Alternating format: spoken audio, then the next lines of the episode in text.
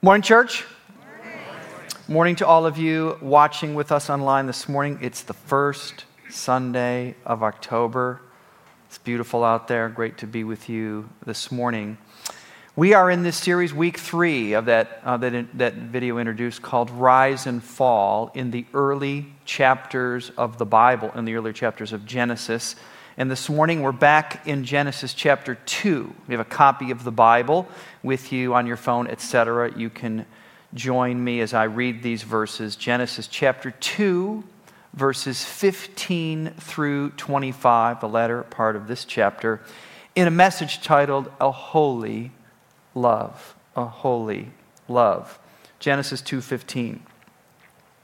The Lord God took the man and put him in the garden of Eden to work it and take care of it. And the Lord God commanded the man, You are free to eat from any tree in the garden, but you must not eat from the tree of the knowledge of good and evil, for when you eat from it, you will certainly die. The Lord God said, It is not good for the man to be alone. I will make a helper suitable for him. Now the Lord God had formed out of the ground all the wild animals and all the birds in the sky. He brought them to the man to see what he would name them, and whatever the man called each living creature, that was its name. So the man gave names to all the livestock, the birds in the sky, and all the wild animals. But for Adam, no suitable helper was found. So the Lord God caused the man to fall into a deep sleep. And while he was sleeping, he took one of the man's ribs and then closed up the place with flesh. Then the Lord God made a woman from the rib he had taken out of the man, and he brought her to the man. The man said, This is now bone of my bones and flesh of my flesh. She shall be called woman, for she was taken out of man. That is why a man leaves his father and mother and is united to his wife, and they become one flesh. Adam and his wife were both naked and they felt no shame. This is, as I've said before um, last week or the last couple of weeks, Genesis 1 and 2. It's really an extended story of creation. Okay? It's an extended story of creation. What you had in Genesis 1:27, just as a, it, it, sort of builds up and it, it, it comes to a conclusion ahead at the creation of man and woman, but it's just one verse. Genesis 1:27. You know, God created man in his own image, male and female, he created them. That's it. That's all you get, but they're trying to make this point that this is the crowning achievement.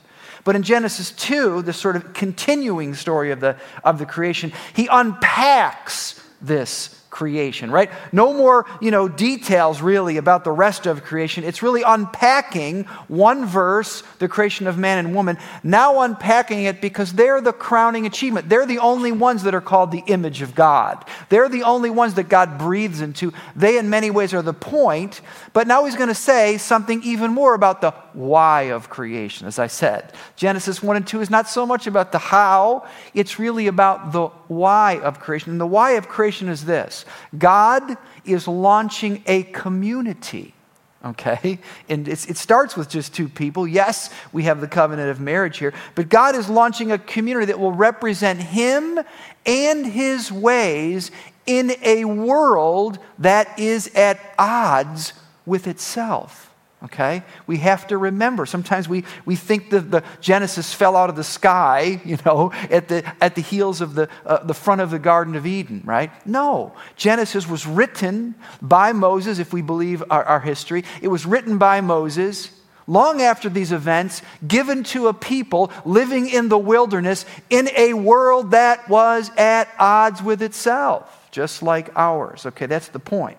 Now, it's typified this new community, right, that God is launching in this chapter. Okay? It's typified by the covenant of marriage. And this has been the passage in all of the Bible for, for thousands of years that people come back to talk about the covenant of marriage. And I, I agree with that. I believe everything that the Bible says about marriage is found right here in this passage in a sense. But I would say this this passage is not primarily about marriage, it's not pr- primarily about human sexuality. See, we, we bring so many things into places of the scripture, and some things are there. But some things begin to overtake the original idea. Okay, this is this is about marriage. This is certainly about sexuality. There's it's here but it's not the primary purpose. This passage, I would say to you guys, is about human destiny, okay? It's about people made in God's image, put in God's world, who with other people, first just one other person, but it's going to get a lot bigger in a minute, with other people, how they are to live on God's terms, okay? On God's terms. It's people made in God's image who are to live in God's world with other people. Back to Jan's video, okay? With other people. Not just, you know, in marriage and in other relationships, on God's terms, right? We'll get to that in a minute. On God's terms. So, a holy love. First point this passage tells us, I think this is for all of us, okay? It's, it begins in your work, okay? It begins in your work. I don't care what you do, whether it's in a classroom, it's in the kitchen, it's in a boardroom, it's in an operating room, whatever the case may be, what this passage tells us is that the purpose of creation and the purpose of your life and of my life as an image bearer of God in the world begins in work. Think about Eden. This is why the Bible, you know, no matter how long you've been in the church, you, you really have to revisit it and you really have to slow down. You have, because we, we carry around in our minds images, whether about various things about the Bible or about Jesus. And, you know, we, we swear to our toes that the Bible says this. You ever I know it's in there. And you go, well, I don't really think it's in there. You know, this is the, the, the one and only place that we get a vision of what's called the Garden of Eden. Okay, this is it. Genesis chapter 2. Now, let me tell you what the Garden of Eden from the passage we just read. You can read the first half on your own. It's not about leisure. There's no cocktails here. There's no swimming pool here. I mean, this is not what Eden is about. What Eden is about is about responsibility. In fact, it's about graduated responsibility, as we'll see in just a minute. And what this passage is telling us is this in God's eyes, in God's world, all work is sacred. Everything is sacred. All work is sacred. Listen, we come to church, I hope, those of you who are here and listening, you come to church in a sense, or this is the idea anyway, to be nurtured right? It's sort of like, you know, a camp meeting. You know, where, we gather together. You want to be spiritually nurtured. But the real work of being a Christian does not happen here. No, this is when you let your hair down. This is when you take a breath. This is when you, you know, pre-COVID, you know, hug your brother and sister and get a good word in, right? This is, this is where you get nurtured. But the real way that we bear the image of God in the world, the real way that we bring about God's purposes, right? Being God's people, in God's world, with other people, wait for it, on God's terms, is in the world. It's what you do on Monday. And, and it's so interesting, too, that here, the first thing is gardening. Now, we, granted, there's not a lot of industry yet in the world in Genesis chapter 2, but maybe it's to make a point right? That gardening is because what you do doesn't really matter. It becomes the laboratory for God to develop you. Think about this the Apostle Paul in the New Testament. He's making the same point. You can write your, if you're a note taker, Colossians chapter 3, at the end of a church service. In the churches of the early churches of, of, of the um, New Testament, a majority of people, especially in the early years, I'm talking about the book of Acts, not only were they generally poor, now things began to evolve and change, even from Jew to Gentile, but many of them were slaves, okay? A third of the entire Roman Empire were slaves. A third of the entire Roman Empire in the days of Jesus.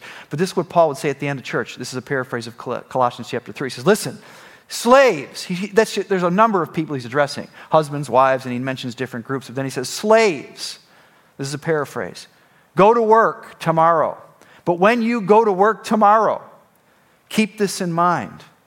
Do whatever you do with all of your heart because you, in the work that you're doing, you're serving Jesus Christ. Okay? Colossians 3:23. So if that can be said of slaves, if that can be said of a gardener, it can be said of us. But here's the point, guys. Even though he gives Adam this simple work to do, it's a graduated work, right? Uh, it's a graduated work. It eventually turns into something else. It becomes the place work becomes a place where God can develop your muscles. I'm talking about your spiritual faith. Look at verse 15 again. The Lord God took the man and put him in the garden to work and take care of it. Okay, so far, so good. And the Lord God commanded him, right? See, the commands of God come in here. And then when the commands of God come in, then God is going to develop your faith or develop my faith. I'm going to decide whether or not I'm going to be able to take whatever I have. Maybe I'm just starting small. Maybe I'm a gardener. Maybe I'm just on the bottom. Maybe I'm in the mail room, right? But if it, the question is, how well am I going to exercise my faith here? And how I exercise my faith here, my calling, is going to have everything to do with where I'm going to go next. That's what this passage teaches us, okay? God says, Listen, Adam, I want you, to, I want you to, to take care of the garden. Then he gives him a command. Now, we'll get into this next week, right? This whole thing about the trees and the fruit. But, guys, listen, I think I can stand on, on the shoulders of many people. There's nothing, there's nothing special about the, the trees or the fruit. I don't think there's no magical formula here. It's simply a test to see whether or not God's people are going to live life on God's terms, right? Just like a parent and a child.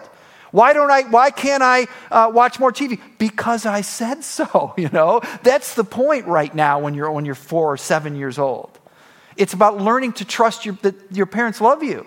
That's what's going on here.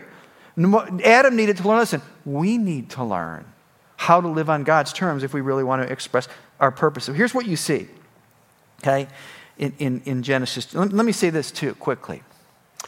Pastor Rob, do you believe in a literal Adam and Eve? Okay. This is such an interesting season that we live in. I mean, a, a season. I'm going to say this. I do believe in a literal Adam and Eve. Jesus seems to believe one. Paul seems to believe in one in, in, in, in the New Testament. In fact, in Acts 17, Paul says this that God created all the nations of the earth from one man and one couple. Okay, that's what he says, the New Testament writer, the apostle, the 13th apostle. That tells me alone, there's, see, there's, there's multiple ethnicities, there's only one race. It's called the human race. So, in that sense, racism is racism a sin? Of course, racism is a sin, right? If you're a Bible believer. But even beyond that, to even, to even entertain the idea of racism tells me that you're, there's an ignorance when it comes to what the Bible has to say. There's only one race. But let me say this even if you don't believe in literal Adam and Eve, even if you're having a hard time wrapping your minds around it, and I respect that, friends, I do, they are in this passage what we call an archetype. In other words, they're representing humanity. And that's the point I don't want us to lose. They're repre- and here's, what, here's how they represent humanity God gives every single person a calling. Okay? Even the New Testament bears this out. Everybody, children, students, everyone has a calling right? And in that calling, we're allowed to exercise a level of freedom. He put him in the Garden of Eden to work and take care of it. He says, You are free to eat whatever. Listen, go crazy. Do what you want. In a minute, we'll see that with the names, naming of the animals. Do what you want. There's a freedom, but then there is also a moral law to direct that freedom.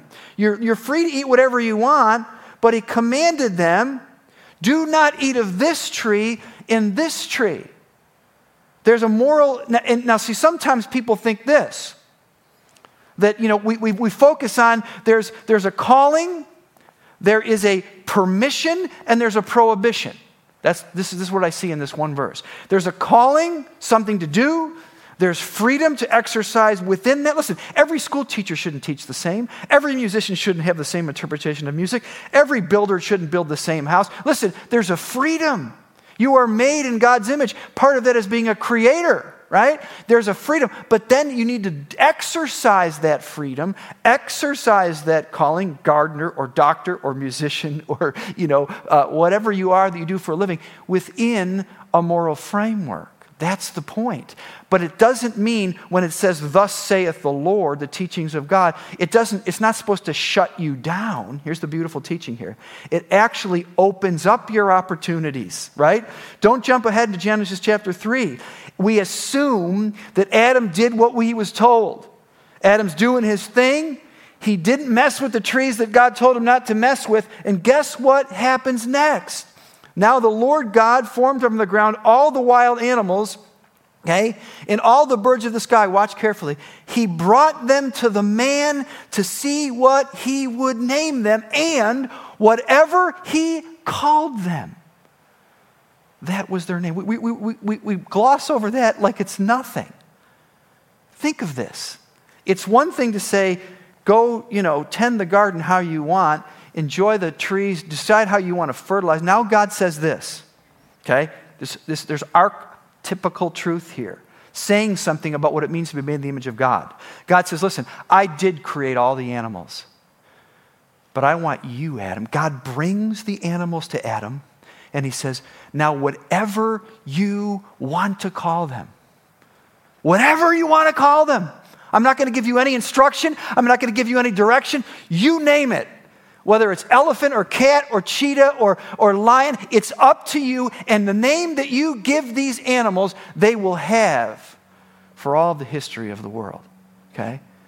This is what it means to be made in the image of God. I want you to join me in bear in, in, in, making something out of the world. This is what it means, guys to be made in the image of God. We were joking about this this week, and, and Jason Harris told me they actually did this with their kids. Jason has a three year old daughter. But three years ago, he took his boys at the time, uh, you know, Andrew and Ethan, who might have been like, you know, seven and four or something. And he, he, he goes, We did this. And we said, Boys, what do you want to name your sister?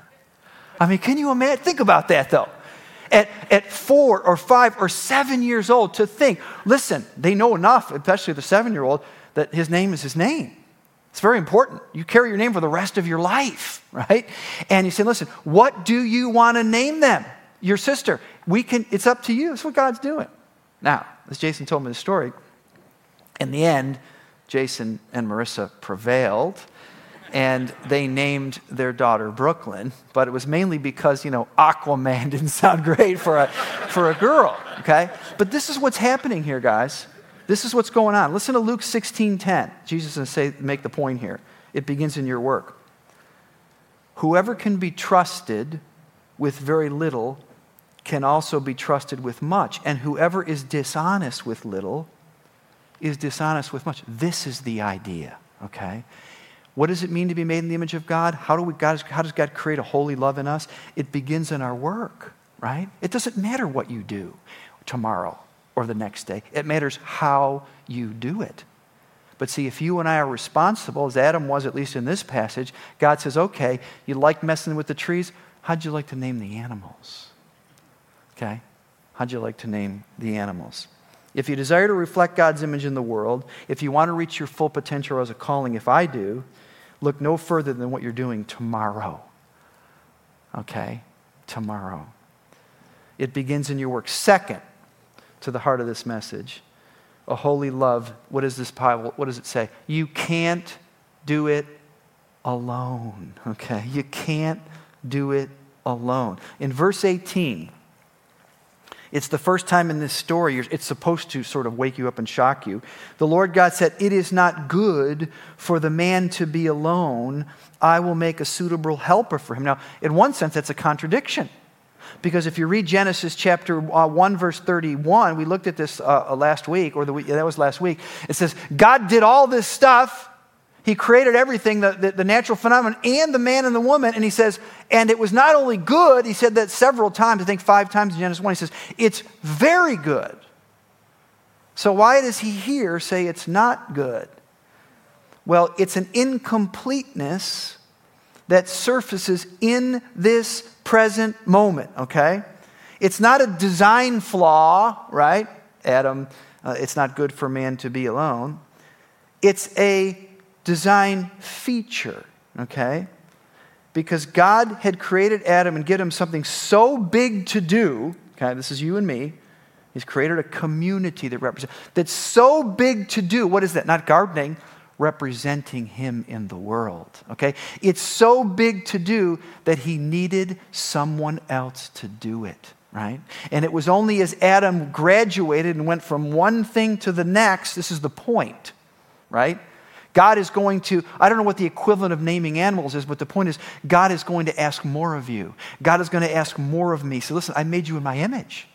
I've given you gifts. I've given you talents. I've given you skills. I am in you. I am with you. Now get out there and let's do something together. Let's create something together. And in the process of that creation, let's tell the world who I am.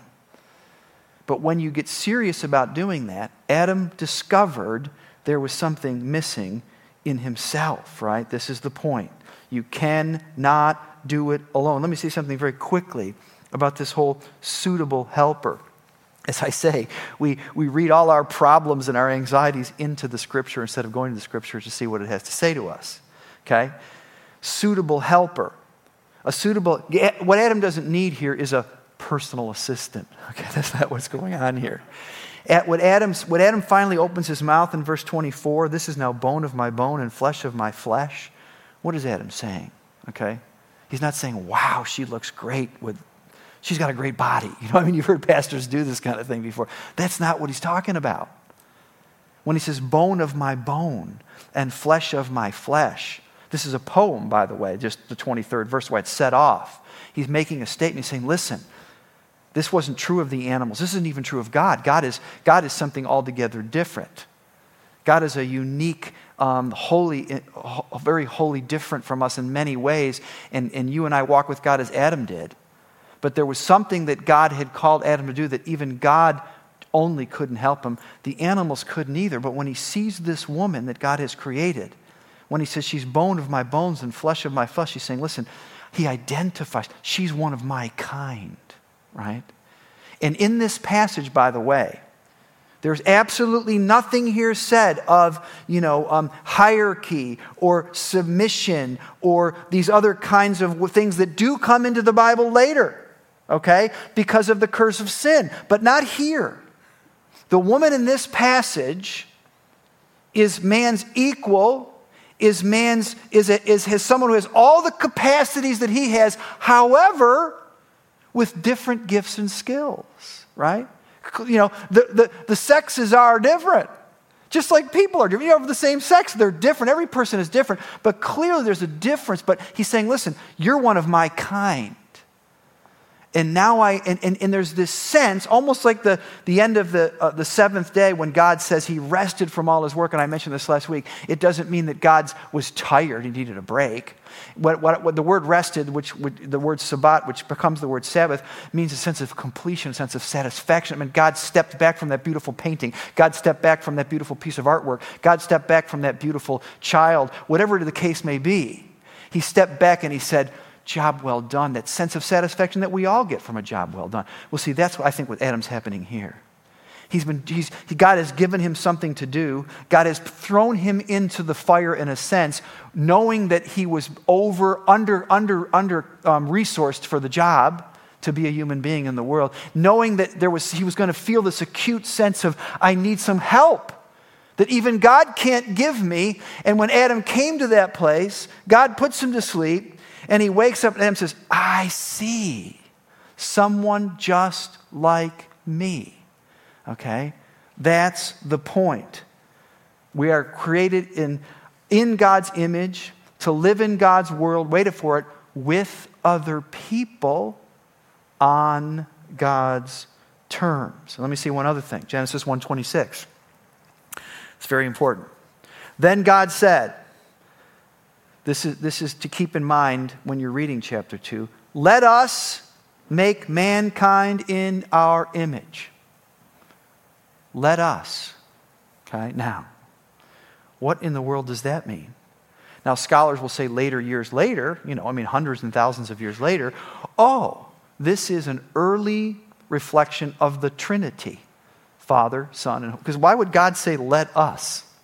It's the only time in the, that we have this word, plural pronoun, especially in the opening gates. Now, I guess I would say you know, all these many, many moons later, that I believe, yes, because I believe in, that God is one God in three persons. This is, this is the, one of the most deep and, and, and, and, and amazing and mysterious teachings of the New Testament, the Trinity.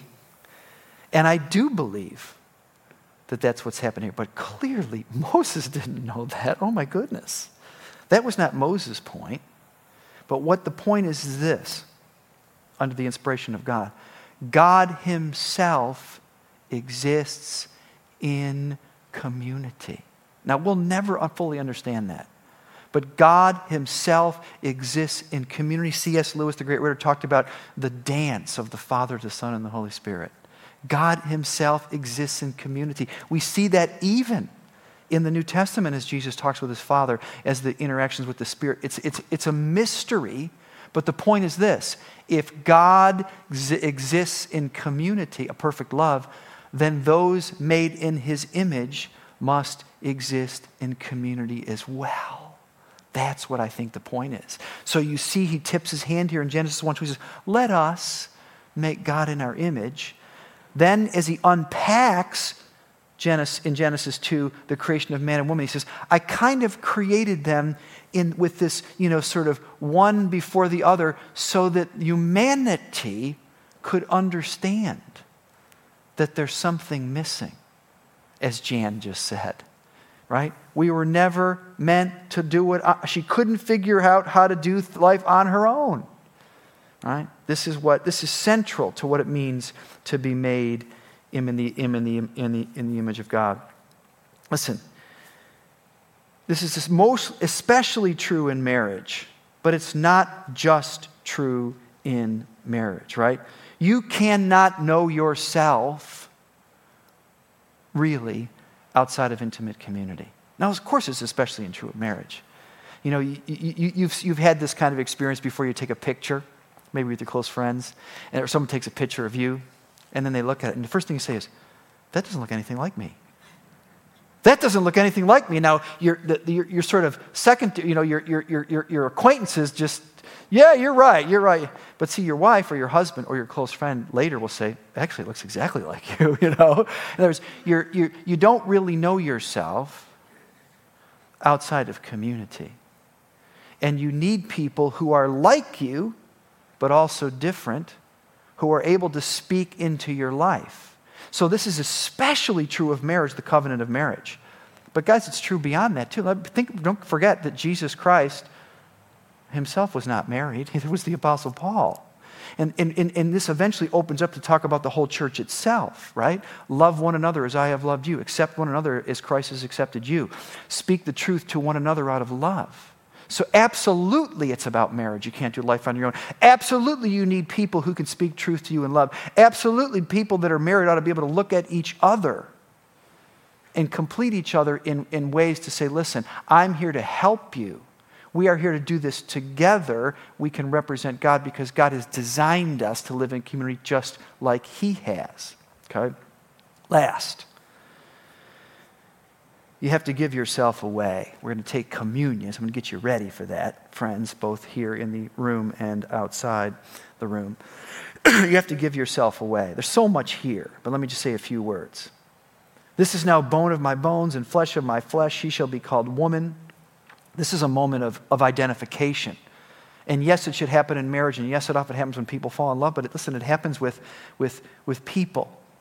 It doesn't have to be marriage. The point is, you, you, you, you look at this passage, if you, if you read it as it's written, it's not primarily about sex. You know, I mean, in other words, of course, that's here in marriage.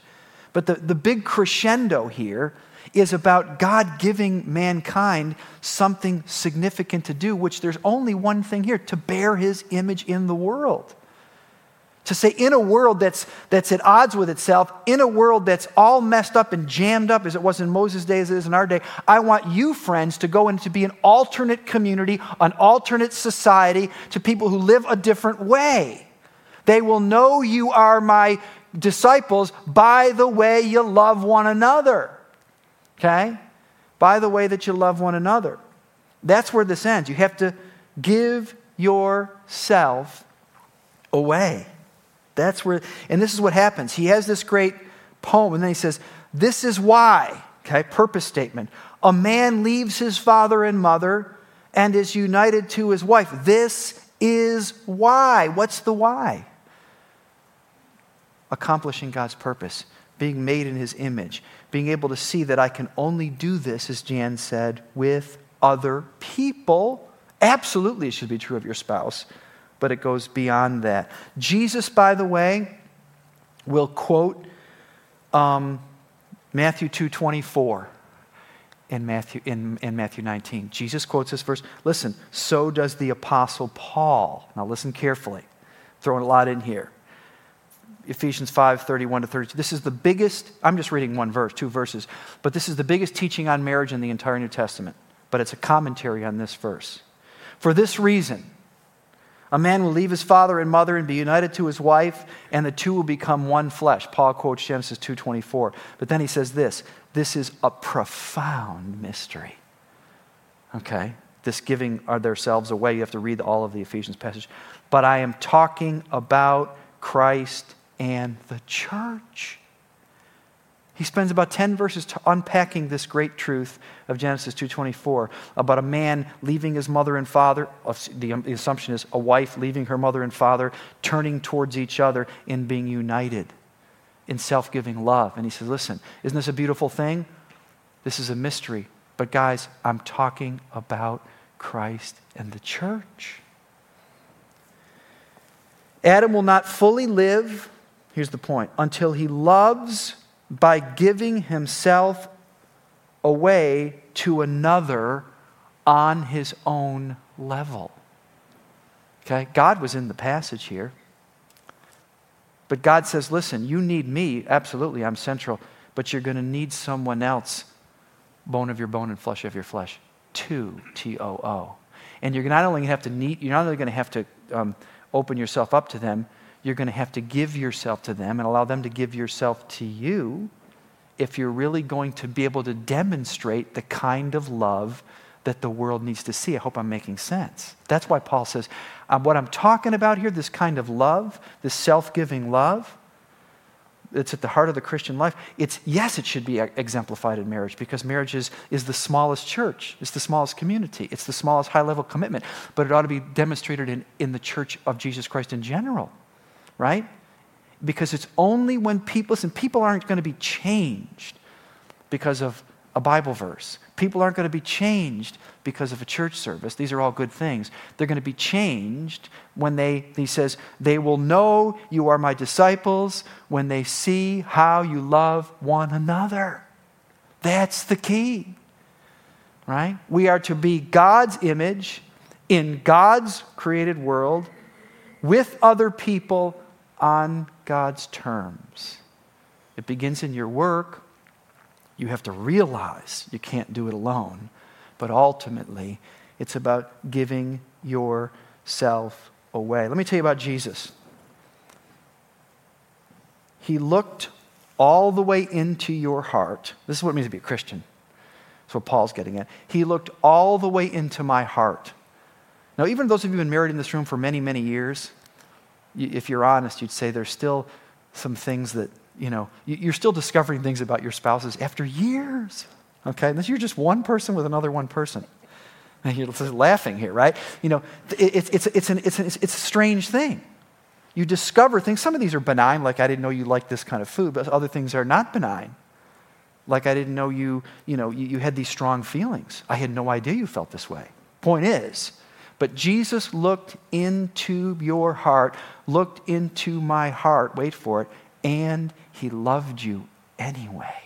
Okay? That's what Paul is talking about. And it's only when you and I can do that in the world, little ways and small ways, that we show the world a better way. Amen? So, we're going to close this service by taking communion. Friends out uh, in internet world, grab your um, elements if you have some. If you want to join us, I hope that you are. Now, let me say this. The, I know this is strange. It's not going to be forever. Uh, uh, I'm told, Kim tells me, if you take this and bend it down first, kind of crack it, because there's two, there's actually two um, tear offs. So if you crack it, okay, it makes it 10 times easier. Then you just pull the first one back. I hope that makes sense and out comes this small wafer. And then there's another one, okay? Does that make sense, guys? And I know this is a little bit of a hassle, but it keeps us safe and sound. Amen? So, let us share in, in, in communion. What does this represent? Jesus looked into your heart. Jesus looked into my heart and saw all of the things that we don't show and that we don't even know ourselves. And he said, I love you anyway. Right? And he's able to do that because he gave his life, the ultimate self giving of his life on the cross. He took the bread on the night he was uh, betrayed and he broke it, just a loaf of bread, and he said, typifying they didn't perhaps understand it in the moment. This is my body, right? Which is given for you or will be tomorrow night on the cross. This is how much I love you. Amen? Let's eat together. When supper was ended, he took the cup. This was the Passover meal, by the way, but Jesus was giving it new meaning, changed it in one, one night, the whole thing. And he took the cup and he passed it around and he said, in other words, I'm going to be the Passover meal. I'm the ultimate Passover lamb. And he said, took the cup and he said, This is my blood that represents a new covenant, right? In that, that I'm offering for people to the whole world for the forgiveness of sins. Uh, remember this whenever, uh, remember me when you drink it. Drink together.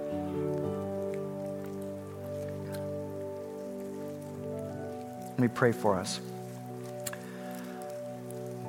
God and Father, I thank you for the opportunity to be here this morning. What a privilege to um, just be here, even in the midst of this, um, you know, season of pandemic, to just be with my brothers and sisters and friends, and to hear your word and to share in this, um, you know, uh, ordinance that's been happening for thousands of years, where we can come and re- be reminded afresh in a, in a, in a, in a tactile way of the, of the gospel that you left heaven in a sense. You, you, you um, left your father and were united with your bride in a manner of speaking. You made a commitment um, all the way to the cross that we might know a kind of self giving love that would not only change our hearts, but maybe change our lives as we walk out into a world to try to live more like you. And we, I just pray that you'd help us to do that even today. And help us also, Lord, as we, as we go wherever we go tomorrow. Help us to know, Lord, that you are, you are there. Our jobs are sacred, whatever we're doing. Um, and Lord, we are called to do this with others that we might live like you. In Jesus' name, amen. So